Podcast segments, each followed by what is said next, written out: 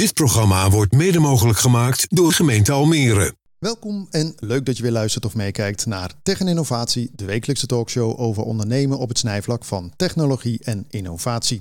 Tegenwoordig zijn we te beluisteren via Enomere Radio en als audiostream op Enomere TV en natuurlijk via de populaire pod- en podcastplatformen.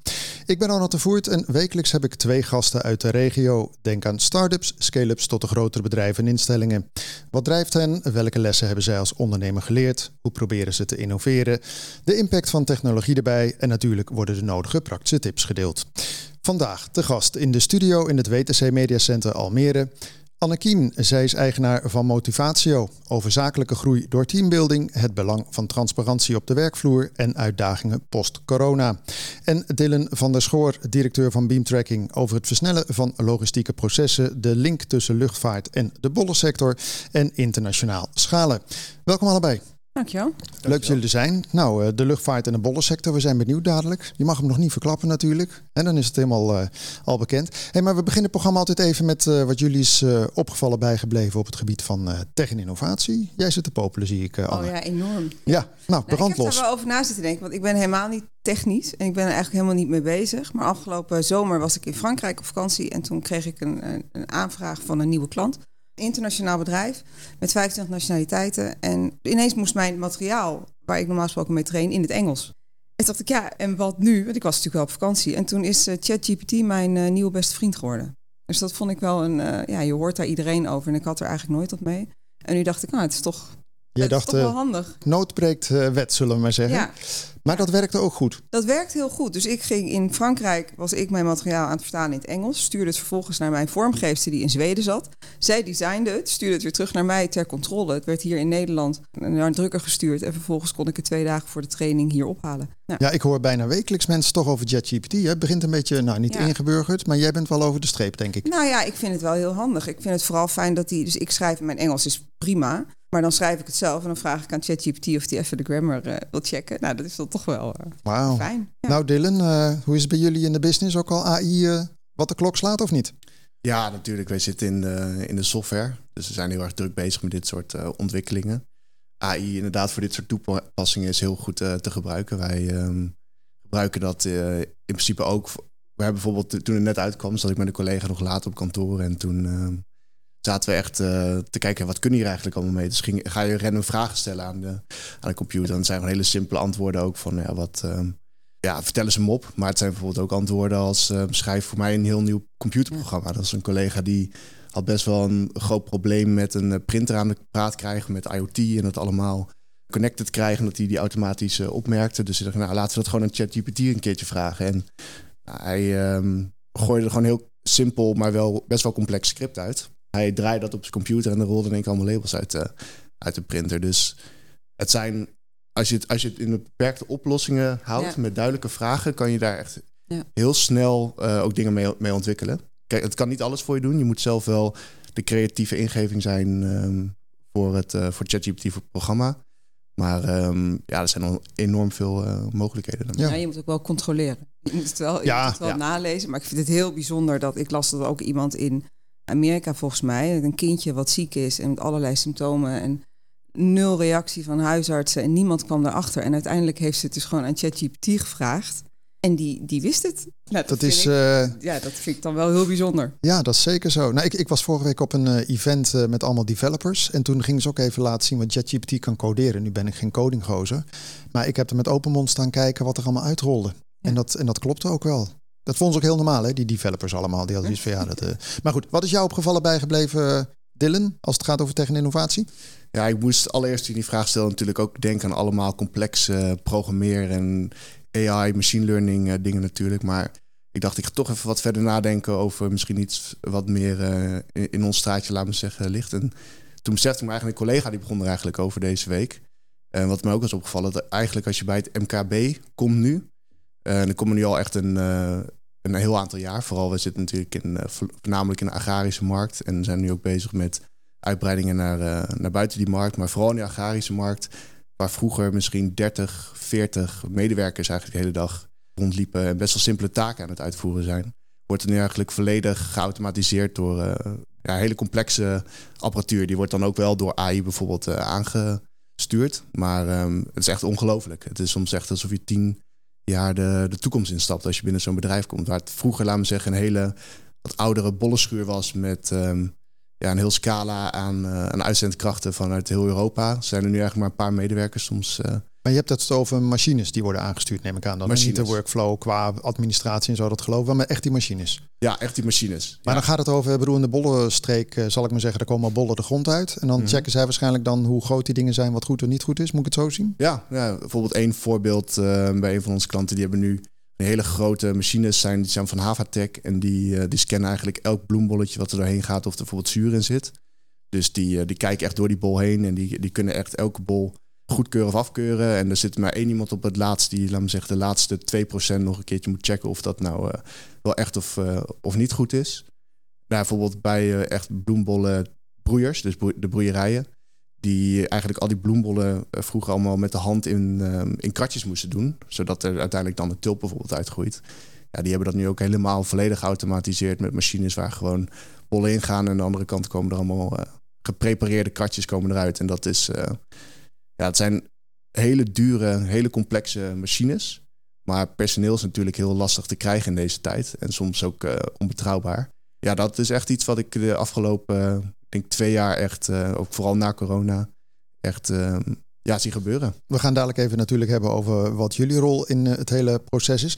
Maar dan gaan we eventjes naar Anne. Want als we het hebben over AI, die kan je niet teambeelden. Maar jij doet wel aan teambuilding, maar dan bij gewone mensen, zou ik maar zeggen. Je hebt je eigen bureau Motivatio. En dan gaat het over persoonlijke en zakelijke groei, waar jij je op focust op basis van gedrag. Moeten we zien dat jij een soort coach bent dan? Ja. ja Alles is een coach, hè? We ja, coach breed. Maar wat doe je? Wat ik doe, ik begeleid teams, uh, managementteams, kleine teams, individuen die uh, eigenlijk datgene willen doen waar ze goed in zijn op een manier die bij ze past. Nou, streep eronder, inpakken, wegwezen. Maar goed, even toch een bruggetje naar wat Dylan net zegt. Als steeds meer AI wordt, dan wordt het hoeveelheid zeg maar, mensen die je moet uh, coachen of qua teambuilding, dat wordt ook kleiner.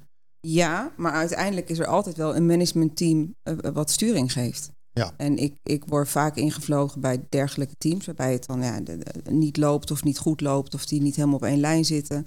En dat, ik denk dat dat sowieso blijft. Ik geloof niet dat er uiteindelijk één iemand is die dan inderdaad zo'n hele bollenfabriek uh, runt. Daar hangen toch altijd meer mensen omheen die moeten samenwerken. Maar de, de, de component techniek wordt wel in ieder geval steeds belangrijker binnen bedrijven. Dus dan heb je inderdaad de intermenselijke contacten. Ja. Maar uiteindelijk, nou ja, de, de mens en techniek samen is ook nog wel, tenminste niet voor iedereen even logisch dat dat. Uh, het klinkt altijd leuk, totdat het niet werkt. Ja, nou, het, het, gaat toch. Ik doe eigenlijk alles op het gebied van samenwerken. Dus ook al heb je twee mensen die een bepaalde machine moeten bedienen, als die elkaar moeten opvolgen in een dienst, ja, dan moeten zij toch ook echt wel overleggen. En zij moeten echt wel van elkaar op aankunnen. Zij moeten erop kunnen vertrouwen dat als uh, Pietje de boel heeft ingesteld, dat, uh, dat Harry het over kan nemen. En als die twee niet communiceren, ja, dan kan je nog zo'n mooie machine hebben, maar dan, dan loopt het. Ja, oké. Okay. Nou, dan weet je dat, Dylan. Hè? Mocht het fout gaan bij jullie. Ja. Hey, maar als je kijkt even binnen bedrijven, want uh, ik zei in de introductie van hè, transparantie op de werkvloer, noem maar op. Wat zijn vaak signalen voor bedrijven dat je denkt, oké, we moeten hier aan teambuilding gaan doen? Er, er, loopt iets niet. Wat zijn dan de eerste signalen? Uh, mensen die elkaars gezag ondermijnen, publiekelijk. Hè? De ene manager zegt, uh, nee, het kan niet. En de ander zegt, ah, ik doe het wel.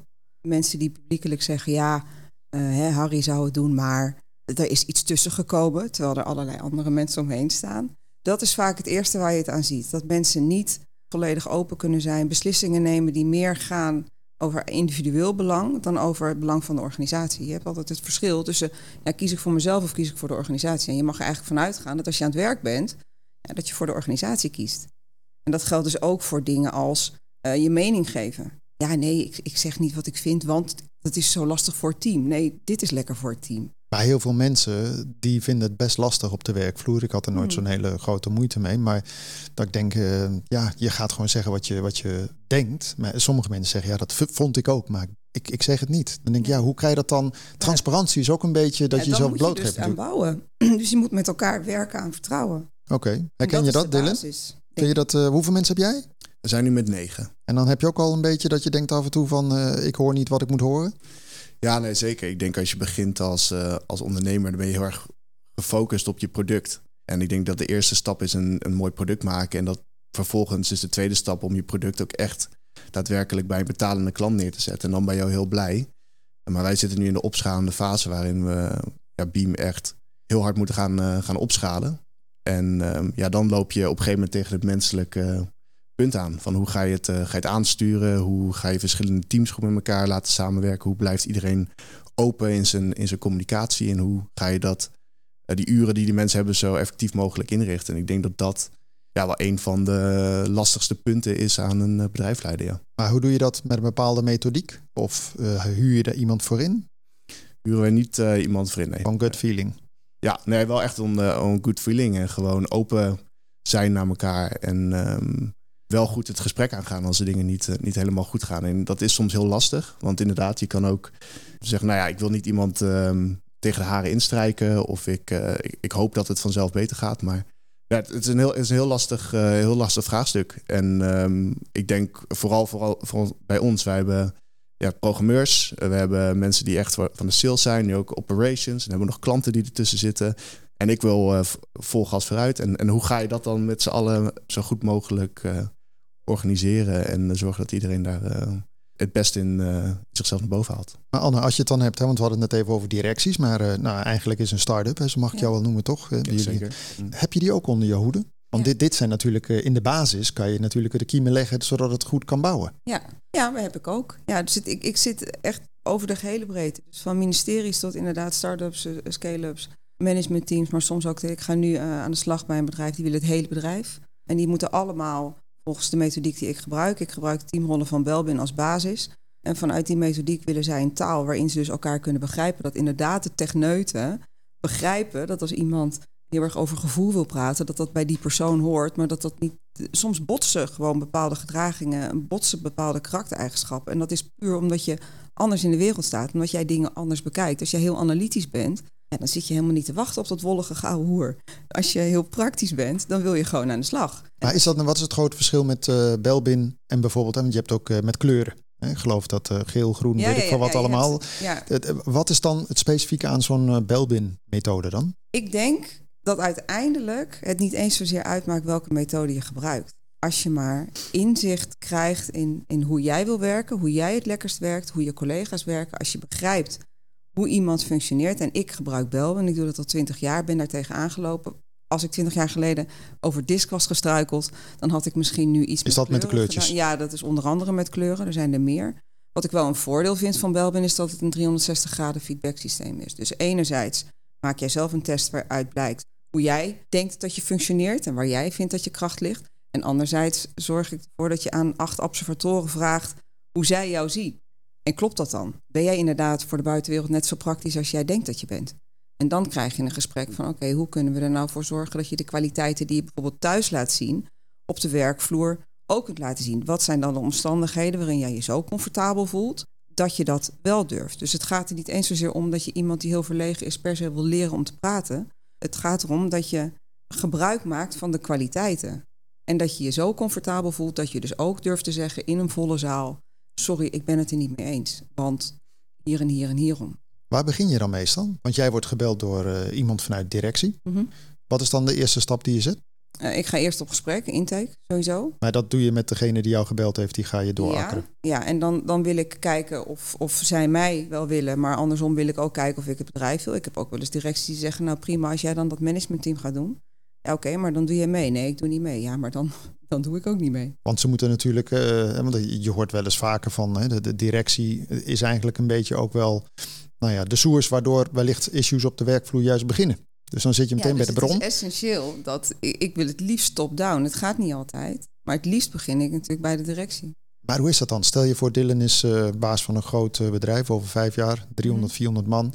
Kom je aan en dan denk je, ja Dylan, we beginnen bij jou. En dan zegt Dylan, ja, daar heb ik helemaal geen zin in. Ja, maar dan, dan gaan Dylan en ik elkaar niet vinden. Oké. Want ik, het is voor mij een voorwaarde dat je ook wil veranderen. Dat je ook daadwerkelijk jezelf open wil stellen en kwetsbaar op wil stellen om te werken aan het vertrouwen en om te werken aan die band met je collega's. En als jij al niet durft, ja, hoe kun je dan verwachten van een, van een collega dat hij dat wel doet? Zelf wel het goede ja, voorbeeld wellicht heb je dan al je antwoord. Ja, precies. Dus dan ligt het toch aan Dylan. Ja, ja. nou je bent de zwarte Piet vandaag. Maar niet uit, joh, kan jou nee, dat, uh... maar, maar als je dan even kijkt. We hebben natuurlijk, hè, jij noemde net ook al even Dylan. Uh, we hebben natuurlijk corona en dat soort dingen gehad. Mm -hmm. De werkvloer is heel hybride geworden. Ik bedoel, kantoren staan tegenwoordig leeg. Maar het betekent ook dat je teams uh, elders zijn. Is het voor jou dan anders dan voor die tijd? Of zeg je het is juist gaaf, want je kunt meer spelen met de kwaliteiten van mensen omdat ze op afstand zitten? I don't know. Hoe kijk je daarnaar? Enerzijds is het meer verdiepend, omdat je zeker in coronatijd, normaal gesproken heb je een team en ga je met het team aan de slag. Dat kon niet altijd. Nou, ik begeleid ook een bedrijf wat, wat software testers detacheert. Die gingen normaal gesproken, kregen die tijdens een teamsessie dan hun uitslag terug omdat het niet kon, hebben we dat omgebouwd naar individueel. Dus dan heb je ineens hele interessante gesprekken. Dan heb je echt individuele terugmelding van nou, dit is eruit gekomen. En dat is heel waardevol. Dus dat zijn ook dingen die overeind zijn gebleven na corona. Ik vind wel, ik blijf vinden, ik werk met gedrag en met samenwerken. Dus ik heb echt wel het liefst mensen gewoon bij elkaar in één ruimte. Ja, maar je zegt, uh, als je even kijkt naar bedrijfsmatig, zal ik maar zeggen. Ik bedoel, op het moment dat iedereen uitwaait, hè, dan heb je natuurlijk niet snel dat nou, stel je voor Dylan en ik uh, miscommunicatie hebben op de vloer of dat we niet transparant zijn, want we zijn er gewoon niet. Hoe ga je dan wel de vinger op de zere plek uh, krijgen? Want dan gaat het toch zwieren. Ja, maar jullie hebben die miscommunicatie waarschijnlijk wel, want jullie communiceren natuurlijk. Ja, maar dat hebben we via de videocall, zeg maar. Ja, maar dan is waarschijnlijk de leidinggevende van jullie, die gaat okay. zeggen: Hé hey Anne, het gaat niet helemaal lekker tussen Ronald en Dylan. Kan jij een keertje een gesprekje doen met uh, beide heren? Oké. Okay. En voor jou maakt het eigenlijk niet uit of het nou inderdaad een klein bedrijf is tot, nee. uh, want ik zag dat je inderdaad tot hele grote bedrijven doet. Ja. Het duurt alleen langer waarschijnlijk, het tracé. Of maakt het ook niet uit? Nou, zo'n heel groot bedrijf is soms maar een, een, een, afdeling. En ja, het is niet mijn intentie om, om voor de rest van, van mijn leven bij zo'n bedrijf te blijven hangen. Ik wil wel iets in gang zetten waar ze zelf mee verder kunnen. Ja, en wanneer is het ongeveer een beetje voor jou klaar dan? Wanneer zeg je van, nou, dit is wel even het punt dat ik weer uh, wegga? Uh, ja, dat verschilt echt wel van bedrijf. Ah, is dat een half jaar? Is dat een jaar? Is, ja, dat is natuurlijk lastig. Nee, maar wat dat is, het verschilt echt. Ik, ik heb altijd nauw contact met mijn opdrachtgevers. En soms is het zo dat het team al klaar is, maar dat de opdrachtgever nog blijft. Bijvoorbeeld, dus dat hij eens in de zoveel tijd bij mij in de lucht komt. En soms dan is een, een team klaar. En dan ineens krijg ik weer een belletje dat ze toch met een medewerker zitten. En dat ze zeggen, ja, ik weet het niet zo goed, kan jij even? Nou, en dan ineens, dan ben ik er weer. Dus ik, ik wil niet erbij blijven, maar ik ben wel altijd in de buurt. Oké. En jij wordt niet afgerekend op uh, resultaat of zo? Het is gewoon dat je zegt van, we gaan dit gewoon weer smeden tot een team. Ja. Maar goed, dan, dan kun je ook workshops doen, je kunt van alles doen. Ja. Is dat echt een heel breed scala? Of zeg je van nou, ik doe vooral altijd hè, de gesprekken en daarna. Nee, het, ik doe echt teamsessies, teamtrainingen. Ik ben heel praktisch. En natuurlijk ook wel coachingsgesprekken, uh, maar wel allemaal maatwerk. Dus het is niet zo dat ik een kant-en-klaar dingetje heb. En dat ik dat iedere dag doe, zou ik ook niet kunnen. Want ik doe ook een heleboel andere dingen ernaast. Ja, daar ga ik zo even heel kort op in. Want dat zag ik. Jij bent echt een bezige bij. Dylan, jongen, je hebt één bedrijf. Hier zit iemand. Te... Nee, maar uh, als je dan eventjes kijkt in de regio. Doe je hier heel veel? Of zeg je van nou, dat is eigenlijk heel het, het hele land? Valt wel mee. Ik, ik, ik, Valt het hier wel mee? Hier doe ik helemaal niet zoveel. Dat is toch altijd grappig, hè? Dat je, nou ja, jij komt ook, jullie zitten ook hier in de regio, maar dan dat je in de regio zelf doen men vaak niet eens zoveel, daarbuiten wel. Ja. denk ik altijd, hoe kan dat nou? Je ja. zit ook heel veel grote bedrijven. Ja, weet het niet. Nee, ik, okay. ik, mijn, mijn, ik heb niet heel veel klanten hier. Nee, het is meer uh, ja. de rest van het land. En moet je jezelf nog bijscholen dan? Want je doet al twintig jaar dit met uh, Belbin. Is het dan nog zo dat je nou ja, weet ik veel. Om ja, de ik tijd... blijf wel dingen ernaast doen. Ja. Moet je ook een soort register? Krijg je dan ook, uh, net zoals dat je een arts bent of zo, dat je om de zoveel tijd bepaalde checks moet doen? Of, uh... Nee, voor Belbin niet. Maar ik vind zelf wel dat ik, dat ik bij moet blijven. En ik werk vrij, vrij nauw samen met Belbin Nederland. Dus ik zit er wel redelijk oh. bovenop. Dus ik heb af en toe wel de check. Dat, oh, ik, ik doe het nog goed. Maar nu uh, zei je inderdaad, want ik zat even op je LinkedIn te kijken natuurlijk. Je bent nog commissaris bij de Rabobank. Je hebt een vergaderlocatie volgens mij die je mede runt met, met je man. En zo zijn er voor me nog een aantal dingen. Maar dan denk ik, waar, waar komt dat hele teams vandaan? Zal ik maar zeggen. Je bent nog dramadocent geweest, volgens mij. Ja, zag dat ook nog. Uit, van huis uit ben ik dramadocent. Ja, ja. Maar waar, waar is jouw passie voor dat teams vandaan gekomen eigenlijk? Nou, het, gaat, het, het is eigenlijk, het lijkt alsof ik een heleboel verschillende dingen doe.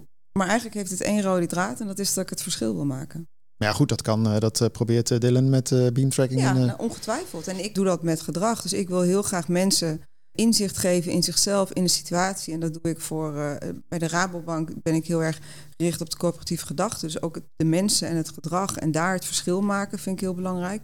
Voor Epilepsie NL probeer ik mensen verder te helpen, inzicht te geven in de processen die plaatsvinden op het moment dat je kind epilepsie krijgt en dat het geopereerd moet worden of niet. Dat is in mijn geval dan, uh, dan aan de orde geweest. Dus het is voor mij heeft het allemaal te maken met het verschil willen maken ja, en daar een aandeel in willen hebben. En daarom vind ik het ook zo belangrijk dat als ik inderdaad bij iemand op gesprek kom, zoals het voorbeeld wat we net hadden met, hem, met Dylan, die dan een groot bedrijf zou hebben en die zegt ja, maar ik wil zelf niet. Ja, maar dan kan ik dus niet het verschil maken. Ik zag ergens ook uh, voor mij staan in een interview of zo van ik zeg wat uh, anderen uh, denken, maar niet durven te zeggen. Ja. Dat is ja, toch best ik, wel ik een constatering. iedereen denkt, maar niemand hardop durft te zeggen. Ja. ja. ja, dat is ook niet altijd leuk hoor. En ze vinden mij ook niet altijd leuk, maar dat hoeft ook niet. Nee, nee, nee, nee, nee, dat is ook een beetje je rol. Hè? Een beetje als het schuurt, dan krijg je glans, toch? Ja, maar wel altijd met, met, vanuit respect en integriteit. En weet je, ik zal nooit iemand neersabelen bewust. Maar ik ga ook niet mijn mond houden als ik vind dat je iets echt heel erg verkeerd aanpakt. Oké. Nou, ik ben benieuwd wat je dadelijk gaat roepen tegen mij nog. Maar Mala, heb je hier wat aan eigenlijk al meteen, Dylan? Dat je dit soort dingen hoort? Of zeg je van, wij zijn nog heel erg op het product bezig en natuurlijk wel met de mensen? Ja, het is zeker heel erg interessant. En het is ook echt net dat ik... Dit soort zaken lopen bij ons, denk ik, nu sinds een paar maanden. We zijn echt okay. personeel aan het aannemen. Het was, we zijn begonnen natuurlijk echt als mini-startup. Ook helemaal bootstrapped gedaan. Gewoon echt ontwikkelen met de klant en ook het, het product gewoon heel erg, heel erg bouwen. Want welk probleem lossen jullie op? Dat moeten we even, even helder krijgen nu. Want we hebben nu over beam tracking, we hebben het al over de bollensector. Maar welk probleem lossen jullie op? Wij lossen het probleem eigenlijk op bij de klant dat ze weer inzicht krijgen in hun voorraadbeheerproces. Dus wij hebben een voorraadbeheerplatform voor het eh, MKB, wat eigenlijk echt gericht is ook op gebruik op de vloer. En dat komt ook voort uit een, uh, uit onderzoek ook echt hands-on gekeken in een, in een eh, langdurig afstudeeronderzoek met twee andere jongens. Nou, hoe gaat het nou echt aan toe binnen, binnen bedrijven? Ja, want daar zit volgens mij die link met luchtvaart. Daar zit de link met luchtvaart. Nou, vertel ons even. Het is een, heel, een heel klein bruggetje eigenlijk van de luchtvaart. Maar ik deed aan de Hogeschool van uh, Amsterdam een, uh, een, luchtvaartopleiding, Aviation Studies, de operations uh, richting. En dat ging eigenlijk over het efficiënter maken van luchtvaartprocessen. Dus bijvoorbeeld kijken bij Schiphol van kunnen we turnaround times verbeteren, kunnen we bijvoorbeeld bij KLM nieuwe routes bijvoorbeeld inrichten. Maar waar ik op een gegeven moment wel echt achter kwam, is dat juist in zo'n sector als de luchtvaart, wat natuurlijk al heel lang bestaat, waar heel veel mensen werken, wat uh, ontzettend veel geld in omgaat, dat het eigenlijk al helemaal uitgekristalliseerd is. Dus die processen die zijn eigenlijk allemaal op de seconde of op de minuut getimed. En er is heel weinig ruimte voor verbetering daar ook. En als je bijvoorbeeld kijkt naar een vliegtuig, die is eigenlijk al 100 jaar hetzelfde. Het is altijd een romp met vleugels, twee straalmotoren. En af en toe komt er een nieuw model uit die net wat efficiënter is, maar het zijn relatief kleine ontwikkelingen. En als er dan iets een keer iets uh, niet helemaal goed gaat, zoals met de 737 MAX en hij um, valt naar beneden, dan heb je natuurlijk een heel groot probleem. Dus het is best wel een, een sector waar innovatie wel heel belangrijk is, maar waar het best wel langzaam gaat uiteindelijk. En ik was toen, um, toen ik afstudeerde, denk ik iets van uh, 23, zo uit mijn hoofd. En ik dacht met die twee andere jongens, kunnen we niet gewoon een keer gaan kijken in een sector waar het eigenlijk helemaal niet zo goed uitgekristalliseerd is. En toen kwamen we via een uh, vriend van mij bij een bedrijf terecht in de, in de Nederlandse bloembollensector. Wat nu overigens ook een uh, klant van ons is. En daar zagen we eigenlijk toen we binnenkwamen dat er gebeurt ontzettend veel. Zijn bedrijven gaan miljoenen om. Pellets gaan de hele dag heen en weer. En het is ook best wel goed geregeld op kantoor qua systemen. Maar zodra je op de vloer komt en de medewerkers die eigenlijk de hele dag met de handen aan het werk zijn, daar gaat het allemaal nog heel erg. Nou, houtje touwtje wil ik niet, niet noemen, maar wel met een hele grote romslom aan, aan papierwerk. En, maar dat was dan een paar jaar geleden, want uh, aan het begin vertelde je dat dat in de afgelopen jaren een vlucht heeft genomen dan, hè? toch? Ja. Maar, maar bij die bollensector, wat, wat, wat doen jullie dan? Want uh, beamtracking, voorraadbeheer, maar hoe, hoe zit dat dan? Heb je dan ook AI wat gaat tellen hoeveel bloembollen je hebt liggen dan of zo? Nee, dus wij maken echt een oplossing, een platform voor dat voorraadbeheerproces. Dus in ons systeem kan je heel eenvoudig uh, registreren wat er gebeurt. Dus bijvoorbeeld het, uh, nou heel simpel gezegd, het inboeken van, van voorraad, het op locatie zetten, het lopen van paklijsten, het keuren van voorraad, het um, ja, helemaal inzichtelijk brengen van wat er eigenlijk gebeurt. Wat vroeger eigenlijk met het, uh, met het papiertje ging. En dat koppelen we dan weer aan al die systemen die eromheen hangen. Dus het zijn bijvoorbeeld uh, boekhoudprogramma's, het zijn ERP-systemen, het zijn um, bijvoorbeeld klimaatmonitoringssystemen om zoveel mogelijk inzicht en data te vergaren over dat hele logistieke proces wat de, wat de klant heeft. Maar hoe doe je dat dan? Stel je voor, uh, Annegien en ik hebben uh, zitten in de bollensector. We ja. hebben een aantal van die bakken, neem ik aan. Er zitten duizenden van die bollen in. Ja, die ga ik niet met de hand tellen. Ik bedoel, is het dan dat de techniek het gaat tellen en dat jij bijvoorbeeld alleen maar iets hoeft te scannen en dan is het klaar? Nee, dus waar ik het in het begin van het interview over had, gaat echt over de, het productieproces, wat ik ook zie, wat heel erg een volgvlucht neemt. Dus het echt het automatiseren en het robotiseren van dit soort telprocessen. Maar wij doen echt het administratieve proces. Oh, de tussenlaag. De tussenlaag, ja. Oké, maar hoe weet jij dan uh, dat er in die bak, uh, ik noem maar wat, duizend bollen zitten? Is dat dan een QR-code die je gaat scannen of zo? Ja, dus dat wordt door een ander systeem gedaan. Daar blijkt uit wat er bijvoorbeeld in een krat zit, of op een pallet, of in een, in een kist. En dat uh, wordt ingevoerd in ons systeem. En als dat allemaal bekend is, dan gaan wij die hele track and tracing eigenlijk van dat... Um, ja, van, van het item of die partij binnen het bedrijf uh, of binnen de supply chain uit, uit handen nemen. Het gaat ook over transparantie, uh, Anne. Hè? Ja, Transparant waar al het is. Ja. Maar uh, als je dat dan doet inderdaad voor de bollen, je, je, kan het voor alles doen. Ja, zeker. Ja. Maar dan, dan vroeg me even af, want je hebt hier in de regio heb je ook GPS Buddy zitten bijvoorbeeld. Die track en tracen alles met auto's en kilometers. En van mij met slangen die aan auto's hangen tot in ziekenhuizen aan toe. Toen dacht ik, ja, dat bestaat al langer. Jullie zijn in 2018 voor me van start gegaan. Mm -hmm. Jullie hebben een redelijk uh, klantportfolio voor me vandaag de dag. Wat, wat, is dan het unieke wat jullie hebben ten opzichte van wat er al bestond dan? Ja, wij, wij track en trace dus niet op basis van GPS, maar echt de, ja, de, items binnen het bedrijf zelf. Dus nou, als, uh, als jullie bijvoorbeeld een bedrijf hebben in de bollen, dan plakken wij niet een GPS-sensor bijvoorbeeld op jullie vrachtwagen die het naar de klant brengt. Maar wij doen alles intern. Dus um, je hebt een heel simpel... We proberen het ook zo simpel mogelijk te maken. Het is ook onze filosofie dat het mega gebruiksvriendelijk moet zijn. Ik vind, je bent eigenlijk de meest van de tijd ben je, ben je op je werk van de dag. En thuis heb je allemaal mooie systemen zoals Sonos, je hebt Spotify, je hebt je Facebook-applicatie. Um, je komt binnen het licht gaat aan, maar dan kom je op het werk uit en dan gaat alles nog met papieren lijstjes en schriftjes en en nou, dat is voor me wel de overeenkomst die je dan ook misschien... ja. Jij moet lachen, Anne.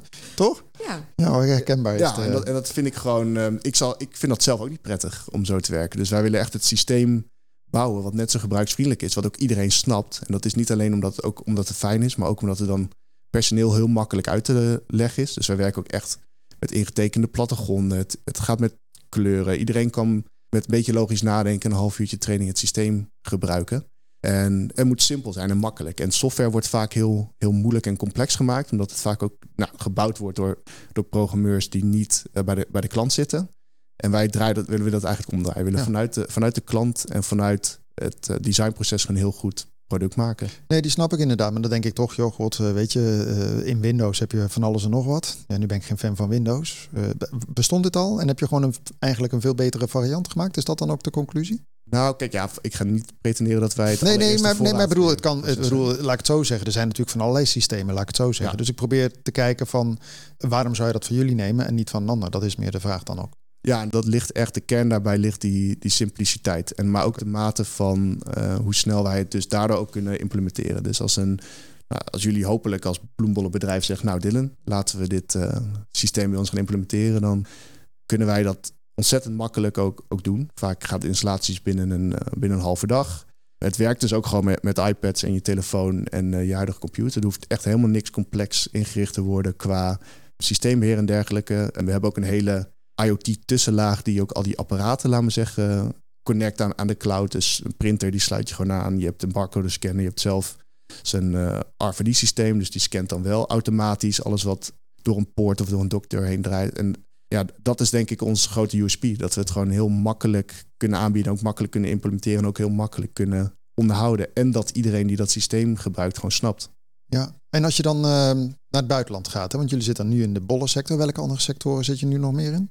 Ja, dus de bollensector is uh, nu onze grootste markt. Ja. Um, we doen nu ook projecten in de algemene agri. Dus dan heb je het over aardappelbedrijven, uien, ja, ander, ander, ander, dat soort typen. Maar jij kan los in de Flevo... Ja, ja, nou zeker. Wij Toch? in, in de Flevo zitten uh, qua provincie zitten de meeste klanten in, in, uh, ja. in Flevoland. Dus jij komt, maar goed, jullie willen ook schalen uiteindelijk. En dan kom je bijvoorbeeld, ik noem wat, dan ga je naar China, denk ik, toch? Australië, dat ah. is waar we, nu, waar we nu ons eerste internationale project eigenlijk en hebben. Wat, en wat groeit daar in de grond? Want voor mij is dat toch grotendeels een grote zandvlakte. Maar wat, wat, wat doe je daar dan? Het is inderdaad een grote zandvlakte, maar ze groeien ook wat uit de grond. En um, aardappels, aardappelopslag. Maar hoe kom je nou in Australië? Ik bedoel, je denkt altijd inderdaad Europa naar beneden, rechtsaf richting China. Australië? Je was op vakantie? Nee, jammer genoeg niet. Dat is best wel grappig, want het is een bedrijf hier uit de buurt, KWS, in zit in Nagelen. Die gebruikt ons uh, systeem en er was een... Um... Maar KWS is een uh, wegenbouwer, toch? Oh nee, wacht. Nee, het is uh, die, ja, die aardappel-toko. Aardappel toko, ah, ja. inderdaad. Ja, ja, die doen hybride aardappelen. Maar er was een, um, een bedrijf uit Australië, die was eigenlijk uh, hier op bezoek. Die ging kijken bij KWS van, nou ja, hoe gaat het hier aan de gang? En toen zag hij in één keer allemaal mensen in logistiek met een iPad en een uh, scanner heel makkelijk werken. En toen dacht hij, hey, dit is ook precies wat ik moet hebben in Australië. Nou, toen is hij weer teruggevlogen, denk ik een week later. En toen is hij daar heel erg gaan googelen van, is er gewoon een heel gebruiksvriendelijk, makkelijk voorraadbeheersysteem in Australië of überhaupt in Azië. Op die manier met plattegronden. Ik kan het mijn, uh, medewerker zo binnen twee minuten uitleggen en, en that's it. En dat wil ik ook nog gekoppeld hebben met mijn boekhoudprogramma. Dat is dan Xero in een heel groot soort van exact van, van Australië. En die kwam er eigenlijk achter dat er helemaal niks was. Dus toen dacht hij van, laat ik maar eens Dylan gaan, gaan mailen en zodoende. Maar weet dat, want jullie zijn eigenlijk een software as a service bedrijf. Hè? Dus ja, dat is schaalbaarheid is giga. Maar uiteindelijk moet dat wel connecten met al die randapparaten, zal ik maar zeggen. Maar dat is niet echt een issue. Dat is, ja, dat is ook weer easy going. Ja, dat is, wow. dat is easy going. Lekker. Zou jij het hebben willen bedenken, Annekien? Of, Nee, ja, het, het, klinkt heel mooi. Ja, toch? Zo simplistisch. Nou, dat, dat zegt Philips toch altijd. Gewoon uh, simplicity, toch? Ja. Dat is, uh, als je dat kan bereiken, dan is het wel lekker. Maar goed, uiteindelijk moet je het ook financieren. Dan ben ik wel even benieuwd eigenlijk uh, hoe je dat dan weer voor elkaar krijgt. Want het kan hard gaan, het kan ook hard breken natuurlijk. Maar hoe heb je dat? want aan het begin zei je al bootstrapped, maar goed, dat was het begin. Ja, ja, dat was het begin. Nu ga je groeien. Ja, ja ik, ik vind ook dat je als, als je een idee hebt of een start-up, um, je kan er natuurlijk op nou, een makkelijke manier wil ik niet zeggen, maar het is iets eenvoudiger als je direct een zak geld ophaalt en je ideeën direct gaat uitwerken. Maar ik vind het heel belangrijk dat als je een idee hebt, dat je het echt zelf probeert in het begin. En ook echt direct met de klant gaat praten en ook gaat kijken van kunnen we dit op de een of andere manier zonder dat soort middelen realiseren.